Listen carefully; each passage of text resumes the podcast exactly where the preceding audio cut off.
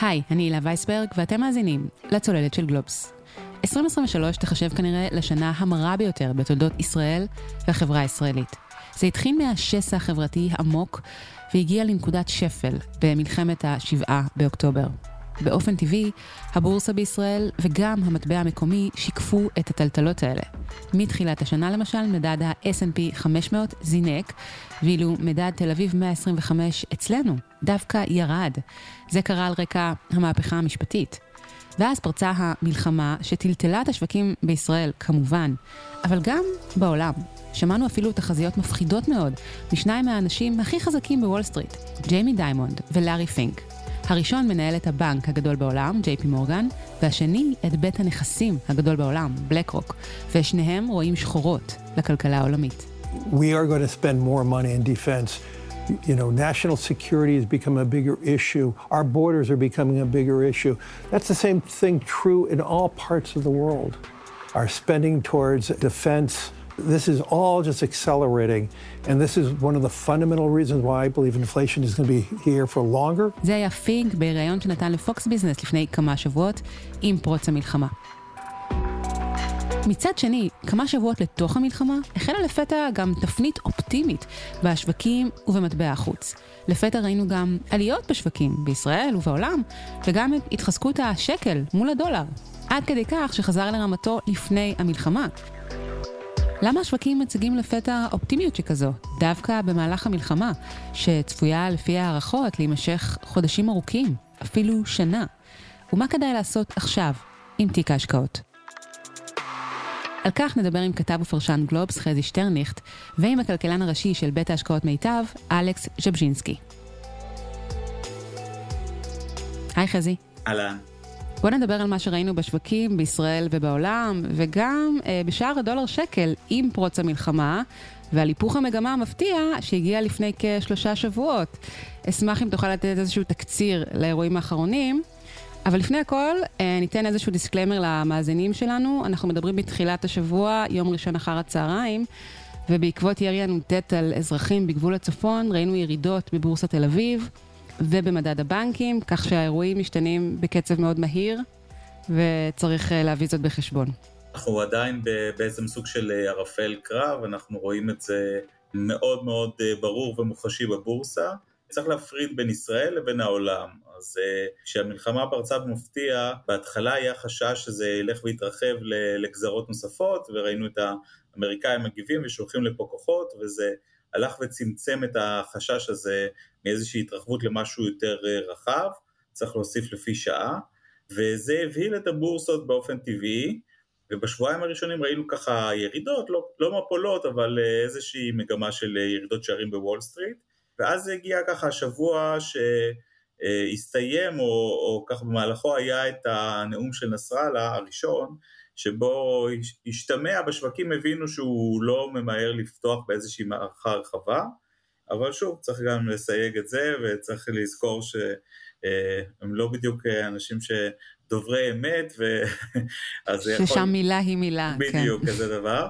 ובערך באותו זמן גם ראינו גם נתוני מקרו שתמכו בזה שהריבית בעולם, במיוחד בריבית בארצות הברית, כנראה הולכת ומתקרבת לסוף ההעלאות שלה, שאנחנו אפילו יכולים להתחיל לראות את האופק ש, שבו הנגיד שם בארצות הברית התחיל להוריד את הריבית.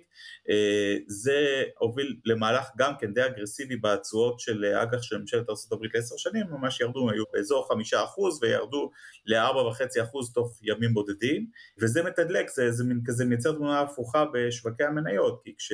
הפיקדון בבנק לצורך העניין נהיה פחות אטרקטיבי, קיבלתי עליו חמישה אחוז לצורך העניין ועכשיו ארבעה וחצי אחוזים, אז המניות באופן טבעי הן יותר אטרקטיביות, זה מתדלק את השווקים במין איזושהי תמונה הפוכה כזאת. כן, אז זה מזיז משקיעים לשווקי המניות בארצות הברית. וזה דחף גם את השוק הישראלי כלפי מעלה, זה היה השפעה חיצונית, למרות כל האירועים של המלחמה שקורים פה, גם התקבעה איזושהי הבנה שאנחנו פחות או יותר מרגישים שאנחנו יודעים מה קורה במערכה הזאת ושהיא בעיקר בעזה, היא קשה, היא מורכבת, אבל היא שמה, ויכול מאוד להיות שהמגמה הזו של עליות בשווקים, היא זו שגם השפיעה על התחזקות השקל, לא? נכון. שזה לא רק אולי הסיפור של איזושהי תחושה שהמלחמה יחסית מוגבלת לדרום, והפעולה של בנק ישראל למכור דולרים, אה, תוכנית שעליה הם הצהירו בהיקף של כ-30 אה, מיליארד דולר.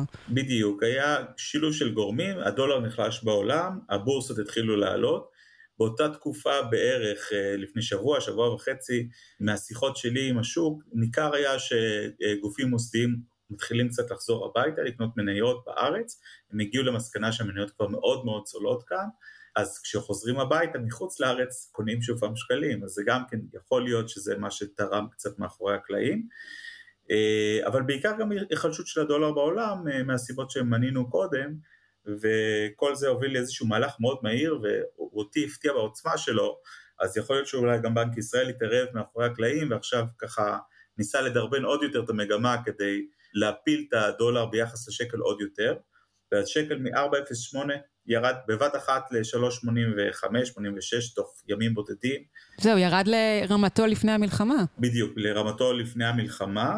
זהו, ואמרת לי קודם לכן, חזי, שבעיניך זה הדבר המפתיע העיקרי. זאת אומרת, פחות העליות בשווקים, אלא באמת יותר הנושא של השקל מול דולר. נכון, כי השוק הישראלי הוא בסופו של דבר שוק לא כל כך נזיל, וברגע שהמוסדיים עשו סימנים שמתחילים לחזור, אז אפשר היה להבין שעליות שערים של אחוזים מדי יום, קצת מגמה חיובית, קצת איזושהי הקלה כזאתי, זה משהו שאפשר להבין אותו, אבל כשהדולר בבת אחת אה, משנה אה, כיוון ומגיע לרמות כל כך נמוכות, זה מהלך מאוד מאוד אגרסיבי, כי אחרי הכל בכיוון הקודם הוא טיפס לאט יחסית, כי כנראה בנק ישראל כל פעם מכר קצת וקצת כדי למתן שלא יהיו עליות כל כך אה, דרמטיות, ובנפילה זה נראה היה בבת אחת שזה קורה מאוד מאוד מהר.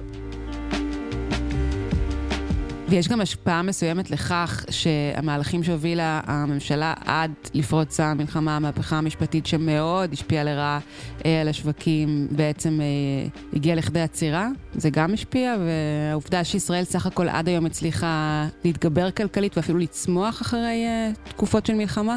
זה שילוב של הדברים, אני חושב שקרה פה איזשהו משהו שאנחנו עוד לא מסוגלים להבין אותו כישראלים, זה מעבר לתקופות של מה שמלפני שנולדנו, ואנחנו עוברים פה איזשהו אירוע בסדרי גודל היסטורי כל כך גדול וכל כך משמעותי, שאני חושב שעוד כמה חודשים, עוד שנה מהיום, כשנסתכל אחורה על, על התקופה הזאת, אנחנו כבר לא נזכור בכלל את כל הדברים שקדמו למלחמה, יש פה משהו שהוא אה, בסדרי בראשית אה, מבחינה שלנו, אנחנו נצטרך לעשות איזשהו חישוב מחדש של המסלול. אה, אני חושב שיש לנו פה איזושהי מלחמה שאם מנסים קצת להשוות את מה שהיא דומה לו לעבר היחסית קצר של ישראל, אז זה סוג של שילוב של מלחמת העצמאות פלוס מלחמת יום כיפור. ההפתעה של מלחמת יום כיפור, היו שם הרבה מאוד קווי דמיון דומים למה שהמצרים עשו לנו במלחמת יום כיפור, התרגילים לקראת הגבול, ההרדמה, הקונספציה, כל הדברים האלה אנחנו טחנו אותם, מדברים עליהם כבר שבועות. בלי סוף, כן. ומצד שני יש פה את הקווי דמיון למלחמת העצמאות, שהתחילה אחרי הכ"ט בנובמבר, והייתה תקופה מאוד מאוד ארוכה, שבמהלך אפילו החצי שנה הראשונה שלה לפני הכרזה על הקמת המדינה, היא עוד לא הייתה ממש מגובשת, ואחר כך הגיעה לרב זירתי, קיצר היה שם איזשהו מהלך של איזה שנה, שנה וחצי, עד ש... תחושה הגע... עמוקה של הישרדות, של מלחמת הישרדות. גם כן. הישרדות וגם בסופו של דבר זה הגיע שם, אז לא היה פוקסיס, אז היו צבאות של אה, מדינות ערב, אבל, אבל היו כמה וכמה זירות באיזשהו שלב. אני מקווה שלא נגיע לזה, אבל אנחנו כבר נמצאים ב... בצפון, בדרום, עם תימנים. אז רגע, חזי, בזה אנחנו אמורים להתנחם? זה נשמע אז זהו, אז, אז בואו נגיד די כמה, קשוח. כמה מילים של נחמה, והן אפילו מאוד משמעותיות. במלחמת העצמאות, אה, הבריטים במרכאות עזרו לנו, היו קצת כספים של הקופה של המוסדות הציוניים בבריטניה, והם ישר הקפיאו את זה אחרי הקמת המדינה, ומנעו את ההגרעה של מטבע חוץ. לא היה כסף, לא היה כלום, התבססנו על תרומות, הכל היה... שיירות, פתיחת צירים לירושלים בלי נגמשים, בלי תותחים, בלי כלום, ובמלחמת יום הכיפורים הייתה, גם כבר אז היינו בתקופה של אינפלציה, לא היפר אינפלציה, אבל אינפלציה גבוהה, והכוח של הכלכלה הישראלית לא היה כל כך גדול כמו שהוא היום.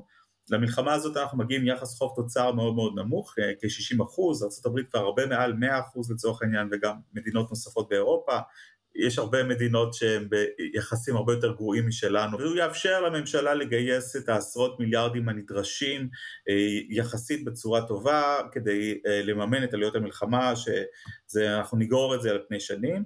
האמריקאים רוצים גם כן לרשום צ'ק מהדוד סם, אני מקווה שזה יתפתח בחיוב, 14 מיליארד דולר, זה גם כן סכום ש... שיעזור מאוד מאוד לתמוך, גם בגיוסי חוב של הממשלה, כי ברגע שרואים סכום כזה גדול שיגיע בעתיד, זה קצת ממתן את התשואות של האג"ח של ממשלת ישראל. יש לנו רזרבות מטח אדירות, מעבר לתוכנית של בנק ישראל, עדיין יש לנו רזרבות גדולות, בנק ישראל אפילו עוד לא הודיע שהוא אולי יתערב בשוק האג"ח הקונצרני או האג"ח הממשלתי, מה שהוא עשה בקורונה, יש לו גם את האפשרות הזאת לעשות, זה סוג של הקלה כמותית. יש לנו הרבה הרבה הרבה יותר כלים ויש לנו גם עסקאות שכתוצאה מהלחימה אנחנו רואים שהם יעודדו הכנסות במטבע חוץ, במערכות הטילים שכרגע אנחנו מגלים שהן עובדות כמו שקיווינו שהן יעבדו, חטא 2, חטא 3, הכל לפי הפרסומים שיש בכלי התקשורת, אז הדברים האלה הם דברים מאוד חיוביים לטווח הרחוק יותר, החוסן של המשק הישראלי הוא לאין שיעור גדול יותר ממה שהיה בעבר, אבל כן גם המורכבות של המלחמה הזאת היא הרבה יותר גבוהה ומורכבת ממה שהכרנו. רציתי גם לדבר איתך על מדדי הפחד. ראינו את מדדי הפחד בישראל, בעולם, צונחים בעשרות אחוזים מאז השיא שאליו הם הגיעו עם פרוץ המלחמה ב-7 באוקטובר. מדד הפחד בוול סטריט חזר אפילו לרמה שלו לפני המלחמה. אז אתה יודע, קודם כל נתחיל מהבסיס, אז, אה, ייתכן שלא כל המאזינים בכלל יודעים מהו מדד הפחד, מה הוא מייצג ומה המשמעות בכך שירד, גם בישראל וגם אה, בארצות הברית. מדד הפחד בארצות הברית נקרא VIX, אה, אצלנו בארץ אה, ישראל קוראים לו VTA, זה VIX תל אביב. המדד הזה, זה דן גלאי, אחד משוק ההון בארץ. הוא רעיון די חכם, הוא בעצם לוקח את אחד המכשירי ההשקעה הכי פופולריים בבורסה, שזה האופציות, יש בבורסה אופציות, אופציות הם או נגזרים, הן מגיבות בצורה מאוד uh, מהירה ונותנות איזשהו כיסוי מסוים למדדים הגדולים של הבורסה, והמדד הזה בודק את התנודתיות במחירים של האופציות, כלומר הוא נגזרת על הנגזרת. ולמה זה חשוב? כי האופציות ביום יום, כשלא קורה איזשהו משהו במרכאות מפחיד, הן נסחרות בהתאם למדדים, מגיבות, נותנות את זה, אבל כשקורה משהו מפחיד, בבת אחת הן מתייקרות, הן מאוד מאוד נהיות אה, רועשות ומתמלאות בהרבה מאוד תנודתיות, והתנודתיות משפיעה עליהן הרבה יותר חזק ממה שהיא משפיעה על המדדים עצמם, אז המדד הזה בעצם מלמד אותנו עד כמה יש פחד בשוק, ולכן כמו שהוא קופץ במהירות, מספיק שיש תקופה של אפילו ימים בודדים שהעניינים ככה מתחילים להירגע, התמונה מתבהרת ואז גם הוא נופל במהירות. כלומר הרגישות הגבוהה שלו לאירועים חיצוניים היא זו שהפכה אותו למדד שמייצג היטב הלכי רוח קיצוניים כמו פחד. אתה זוכר תקופות אחרות בהיסטוריה הלא כל כך רחוקה של קפיצות מאוד חדות במדד הזה? לא יודעת, קורונה, 9-11? בארץ הוא קיים עוד מלפני פרוץ הקורונה, אבל לא הרבה מלפני. אז בפרוץ הקורונה הוא קפץ לרמה הכי גבוהה שלו עד היום, זה היה אז במרץ שלא ידענו לאיפה הולכים ולמה הולך להיות, הוא הגיע לאיזה 80 נקודות ואחרי זה הוא נפל, הוא כבר במהלך הקורונה הוא הגיע ל-30 נקודות די מהר ועכשיו ערב המלחמה הוא היה באזור ב-10, בין 10 ל-20 כזה, 17, 16, משהו כזה ואז הוא קפץ בבת אחת אחרי המלחמה, אבל הוא לא עבר את ה-30 לדעתי, הוא לא עבר הרבה את ה-30, הוא לא הגיע לרמות שהיו כמו בקורונה. Uh, היום ספציפית למשל, uh, הוא התחיל את היום ב-21 נקודות, uh, ואז אחרי מה שקרה בצפון, הוא קפץ ב-15% בתוך יום אחד, והגיע ל-25, קצת מעל 25 נקודות, ביום אחד. וזה עוד ביום ראשון שהוא יום שקט, אנחנו מחר uh, בעצם נפתח שבוע מסחר בעולם, אז גם אולי תל אביב קצת יותר תהיה מושפעת מזרים וכו'. וכולי. ברומטר ללחץ, בקיצור, ואי יציבות גיאופוליטית אה, ואחרת. נכון. תשמע, בוא נחזור רגע לצד הפחות אופטימי במשוואה. בכל זאת, רק לפני שבועיים אמרו שניים מהאנשים הכי חזקים בוול סטריט, ג'יימי דיימון ולארי פינק, שהעתיד הכלכלי נראה מאוד קודר. הם דיברו על שילוב של מיתון ואינפלציה. איך מיישבים בין שני הכיוונים הכאילו סותרים האלה? מצד אחד תחזיות כל כך קודרות, מצד שני אנחנו רואים, כן, את השווקים אה, מזנקים ולכאורה שולחים איזושהי צפירת הרגעה. זה באמת הרגיש כמו איזושהי ממש תמונת מראה או איזו תמונה הופכית לתחזיות הדי פסימיות של שניים ש... אמורים להבין ולדעת לאיפה כל הדברים האלה הולכים. אה, מי אבל... יודע בימים אלה? זו הבעיה כנראה. זה לא רק בימים אלה, זה תמיד, זה תמיד. זה... אף אחד לא יודע באמת, אם מישהו היה יודע, אז, אז קודם כל בדרך כלל הוא שומר את זה בשקט ועושה עם זה הרבה כסף. צריך גם להגיד שעל כל מי שהיה בצד ה... אה, שחזה את משבר 2008, היו הרבה מאוד אנשים שהיו בטוחים שהכל יהיה סבבה. אותו דבר פה, השוק הוא כל הזמן, הוא כמו איזה כדור דולח שכל רגע נתון שואל את השאלה מה התמחור הנכון לכל מניה ומניה, כל נייר ונייר, ואנחנו מסתכלים על המדדים כאיזה משהו מצרפי ומנסים להבין לאיפה זה הולך. אבל למה? כלומר, כשהשניים האלה מדברים על בעצם סטגפלציה, שילוב של מיתון ואינפלציה, על מה הם מתבססים? הם אמרו את זה בהתחשב במלחמה כאן, מלחמת אה, ישראל-חמאס, למרות שזה היה בשלב מוקדם שלה, מאז באמת השווקים אה, נרגעו. אני מעריך שהם הסתכלו על, אה, על החשש, הם הסתכלו לטווח בינוני, אולי אפילו קצת יותר ארוך, מאיזשהו מצב שאנחנו כן רואים איזושהי התקרבות בין הגוש הזה, בין איראן, סין, רוסיה, למצב שהוא לעומתי מול המערב.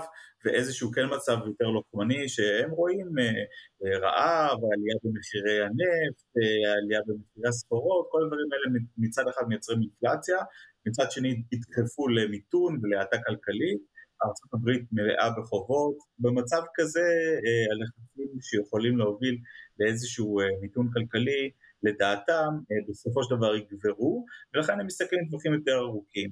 השוק בטווח הקצר אמר, רגע, רגע, זה כנראה לא, זה עוד לא שמה, כשזה יהיה שמה אז נודיע לכם, המניות יודיעו לנו, אבל כשהם מסתכלים על זה, השני חבר'ה האלה מוול סטריט, הם מסתכלים על אה, איראן מול המערב, מול ארצות הברית, וסינים, טיוואן ורוסיה, אני לא יודע על, על כמה זירות הם אה, מסתכלים. אבל השוק, חזי, השוק דווקא כן צופה אה, התמתנות של הריבית בארצות הברית, אולי אפילו ירידה של הריבית, שזה בשונה מהשניים האלה עם התחזיות הקודרות. נכון, ויום שישי האחרון נמשכה המגמה החיובית בשוק, הוא ככה החליט להמשיך ולהעניש את שני החברים האלה ולעשות ההפך ממה שהם חושבים.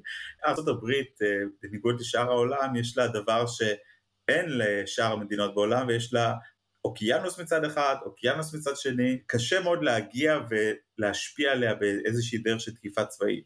לנו אין את, ה, את הלוקסוס הזה, וארה"ב בשתי מלחמות העולם, וזו איזושהי תפיסה שהיא רווחת באירופה, ומשיחות שלי בכנסים שהייתי בעבר, אה, בעצם היא הגיעה בסוף תמיד, היא הגיעה במלחמת העולם הראשונה, במיוחד במלחמת העולם השנייה, אחרי שהיא הותקפה בפרל הרבור אמנם, אבל פרל הרבור היא בהוואי, וזה היה באמצע הדרך לארה"ב, ובסופו של דבר ארה"ב עצמה לא, לא הותקפה ישירות במלחמה, והיא יצאה מתוך המלחמה הזאת כמעצמת על, שבעצם יכולות הייצור שלה כמעט לא נפגעו, אירופה הייתה חרבה, רוסיה הייתה שרופה מהפלישה של הגרמנים, של הנאצים, אין איזשהו משהו שהוא מאיים עליה פיזית בארצות הברית, ולכן החברות האמריקאיות, כל הענקיות טכנולוגיה, שבבים, מה לא, בעצם פורחות, משגשגות, והשוק האמריקאי כשלעצמו יכול קצת אה, לחזור לנתונים שלו, לנתונים הכלכליים, ואנחנו רואים את האמריקאים ממשיכים אה, ללכת קדימה. עוד נתון מפתיע הוא הירידה במחירי הנפט. איך הירידה הזו מוסברת? בדרך כלל במלחמות מדברים על עלייה במחירי האנרגיה, עלייה במחירי הנפט. זה, זו גם הפתעה, לא? כן, זאתי הפתעה מעניינת מאוד. אה, בדרך כלל שיש פחד ממלחמה, בטח שהיא פורצת במזרח התיכון, אתה אומר, בטח אה, יהיה בעיה באספקת הנפט לעולם, וישר מחיר הנפט מזדק. וזה לא מה שקרה הפעם. הייתה עלייה קלה, בהתחלה לכיוון 90 דולרים לחבית, הוא התחיל ב-80 ומשהו, ודי מהר הבינו שזה לא המקרה, ואנחנו פה ב-77, 76 דולר לחבית, אנחנו ממש ירדנו מתחת למחירים. למה? כי בסופו של דבר זו מלחמה שלנו מול אה, חמאס, אז אנחנו לא איזשהו שחקן חשוב, מי שמפיק את הנפט במזרח התיכון זה סעודיה, למערב, ואיראן לצורך העניין אולי למזרח הרחוק, לסין וכולי. אנחנו לא רואים איזושהי השפעה על הפקת הנפט במזרח התיכון, ולכן בעצם המשקיעים ישר הגיבו ואמרו, טוב, לא קורה פה משהו מעניין במרכאות. כרגע, לפי שעה, המחיר של הנפט אה, מרוסן. זה גם כן פלואידי לדעתי, ואם חלילה אנחנו נראה את הזירה הצפונית מתחממת, מתפתחת, זה כן יכול לעשות איזשהו זעזוע, אה, אבל לפי שעה הנפט הפתיע בגדול, וממש אה, ירד בשיעור חד. חזי שטרנליך, תודה רבה. תודה רבה.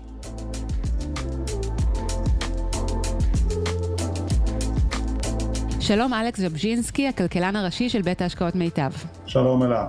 עד כמה התפנית של השווקים בשבועות האחרונים, וגם אני חושבת אפשר לומר בהחלט אה, תפנית בשער הדולר שקל, בישראל, בעולם, עד כמה כל אלה הפתיעו אותך? קודם כל תמיד זה מפתיע, כן, שהשווקים עושים מפנה חד כל כך, אז זה מפתיע, אבל אם אנחנו מדברים על ארצות הברית, יש בזה איזשהו היגיון, כי מה שקרה בארצות הברית, שקיבלנו הרגעה לגבי המשך העלאות ריבית. שמענו את הנגיד אה, הפד שדיבר אחרי ישיבת הריבית בנימה, כמו שקוראים בשוק יונית, זאת אומרת הוא הרגיע קצת מבחינת המשך העלאות ריבית והיה ניתן להבין שהבנק המרכזי לא הולך כל כך מהר להעלות ריבית שוב פעם. אגב, מאז הוא קצת תיקן בסוף השבוע האחרון, אבל בכל זאת.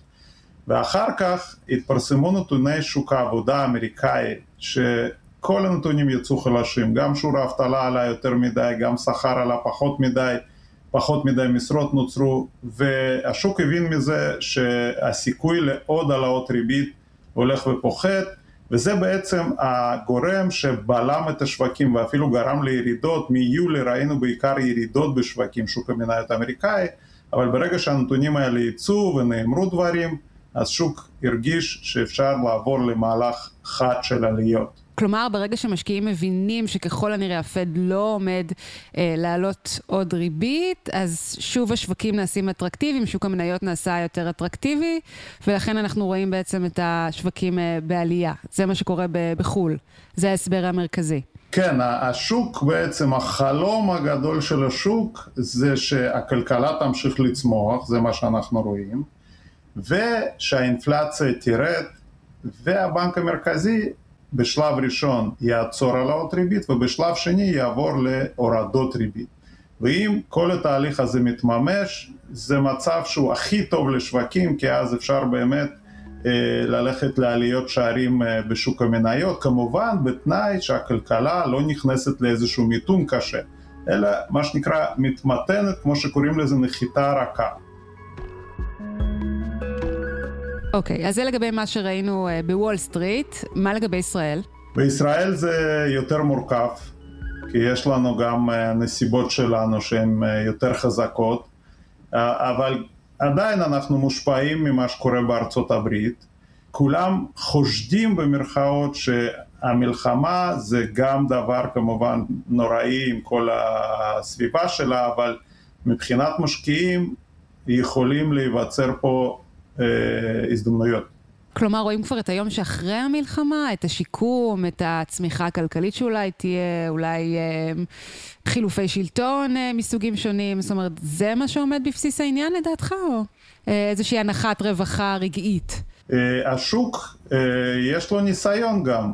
אמנם כל אירוע הוא שונה, אבל uh, בכל זאת, כשמדברים על אירועים ביטחוניים שלא נמשכים הרבה מאוד זמן, אלא מסתיימים בטווח זמן של חודש, חודשיים, שלושה חודשים, יש ניסיון שמלמד אותנו שההתאוששות בכלכלה היא די מהירה, זאת אומרת המשק יודע לחזור לעצמו די מהר.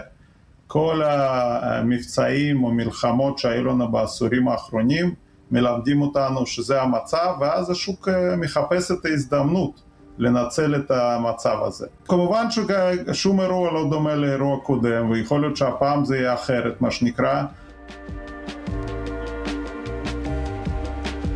הפעם האחרונה שבה ראיינו אותך הייתה כבר לפני uh, כשנתיים, כשפרצה מלחמת uh, רוסיה-אוקראינה, ממש בפתח המלחמה.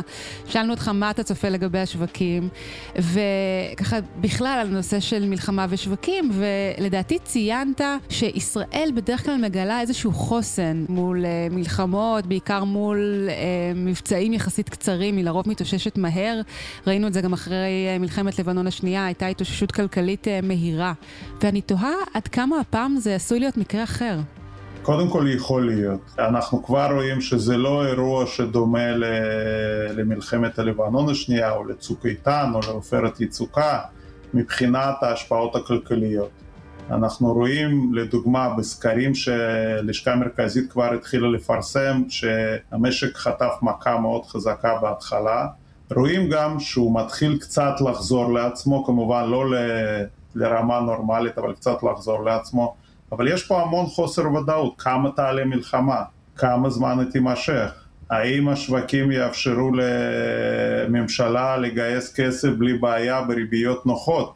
כן, אנחנו זוכרים לדוגמה האינתיפאדה השנייה, שהיה שם שילוב, גם משבר כלכלי, גם משבר ביטחוני, שלא היה כל כך קל להיחלץ ממנו והייתה אפיזודה שהשווקים פשוט התחילו לרדת מאוד חזק, השקל נחלש, תשואות של אגרות החוב עלו, כך שיכול להיות שהפעם זה, זה ילך בתסריט שונה, לא התאוששות מהירה, אבל זה בדיוק המצב שהשווקים כל הזמן בוחנים, לאן הולכים, מה יקרה עוד שבוע עוד חודש עוד שנה. תראה, אנחנו עומדים גם בפני שתי החלטות ריבית, בישראל בסוף החודש, בארצות הברית בחודש הבא. אצלנו הריבית היא 4.75 אחוזים, בארצות הברית היא גבוהה מ-5 אחוזים, וכפי שציינת, הערכות הן שלא יהיו שם עוד העלות ריבית בקרוב. בישראל לא ברור מה יקרה עם המחירים, אם האינפלציה תעלה או דווקא תרד, אז אני אשמח לשמוע את דעתך לגבי שתי ההחלטות האלה. מה לדעתך צפוי לקרות בהן, אם יש לך איזושהי הערכה או כיוון, למעשה לגבי ארה"ב כבר אמרת, ומה יהיו ההשלכות על השווקים וגם על המטח? מבחינת ישראל, בנק ישראל הבהיר, או לפחות ברמז, גם הנגיד דיבר על זה בכנס בארצות הברית אפילו, שכל עוד הוא ממשיך למכור דולרים, הוא לא הולך להוריד ריבית. ואני מניח שהוא לא הולך להפסיק מכירות דולרים בחודש-חודשיים הקרובים, כי המצב הביטחוני לא יאפשר לו את זה. ולכן בחודש-חודשיים הקרובים אני חושב שהריבית תישאר ללא שינוי. אם וכאשר המלחמה תסתיים, נקווה שזה מה שיקרה, אני חושב שאנחנו נראה הורדת ריבית על ידי בנק ישראל, כי זה מה שמשק צריך. מבחינת האינפלציה, שזה בעצם דבר שיכול למנוע מבנק ישראל הורדת ריבית, כרגע האינדיקציות שאנחנו רואים לדוגמה באותו סקר העסקים של הלשכה המרכזית שיש שיעור גבוה מאוד של העסקים ממש דומה לקורונה, בתחילת הקורונה שצופים שהמחירי המכירה שלהם, של המוצר שהם מוכרים או שירות שהם מוכרים הולכים לרדת. כך שבשלב ראשון סביר מאוד שאנחנו נראה אינפלציה נמוכה.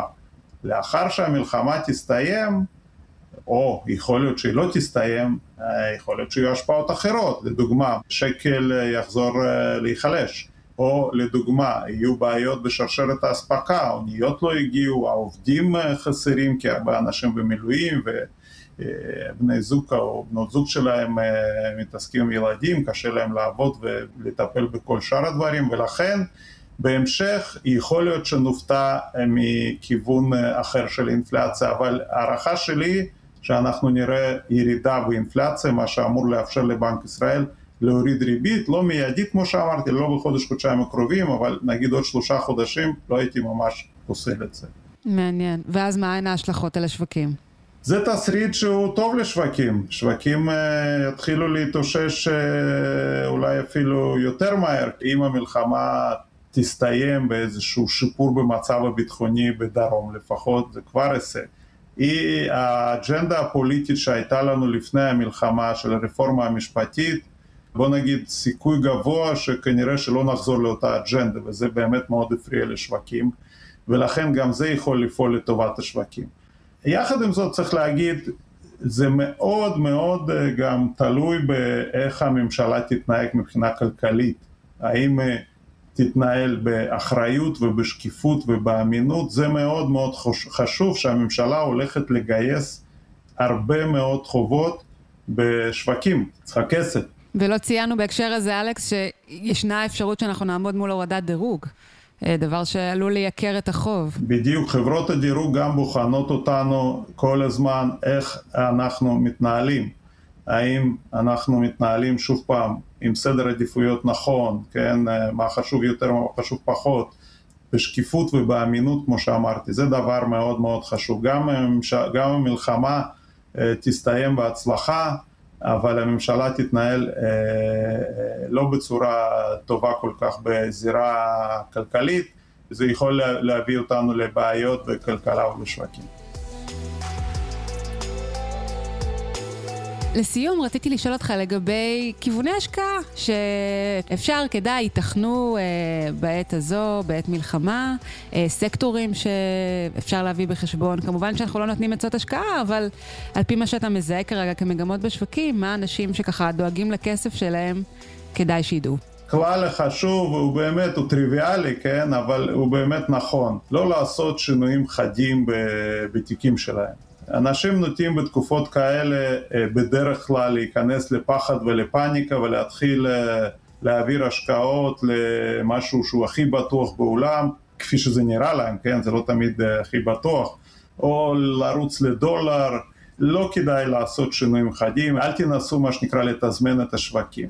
אם אנחנו מדברים על העולם, כן, קודם כל, כי בתיק השקעות היום יש השקעות בעולם, אני חושב שארצות הברית היא בהחלט נראית כאופציה טובה. הייתי מציין גם אסיה, לא סין דווקא, אבל מדינות באסיה, הכלכלות שם מתפקדות יחסית טוב בסביבה הזאת, אה, לא פשוטה כל כך. המצב הכלכלי שם יחסית יותר טוב.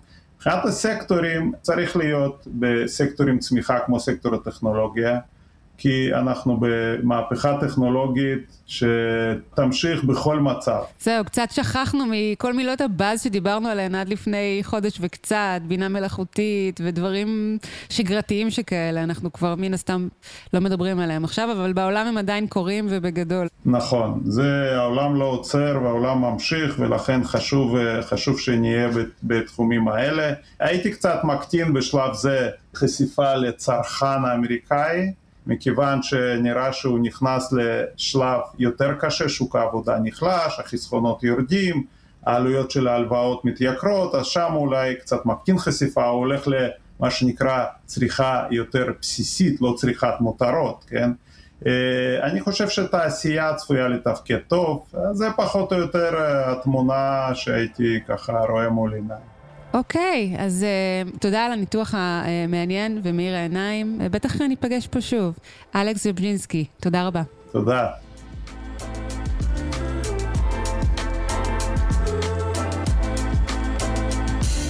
עד כאן עוד פרק של הצוללת. אתם יכולים למצוא אותנו באתר גלובס, בספוטיפיי או בכל אפליקציית פודקאסטים. נשמח אם תעשו לנו subscribe, ואם אהבתם, דרגו אותנו גבוה ושילחו את הפרק לחברה או חבר שאתם אוהבים. עורך הסאונד הוא ניר לייסט. אם יש לכם הצעות למרואיינים, לנושאים לפרקים או תגובה מכל סוג שהיא, אתם מוזמנים לשלוח לי מייל בהילה, H-I-L-A, מקף אמצעי W, at גלובס, G-L-O-B-S.co.il, או לחפש אותי במדיות החברתיות השונות. תודה לכולכם שהאזנתם. תודה לחזי שטרנליכט ואלכס זבז'ינסקי. אני הילה וייסברג, נתראה בפעם הבאה. ביי ביי.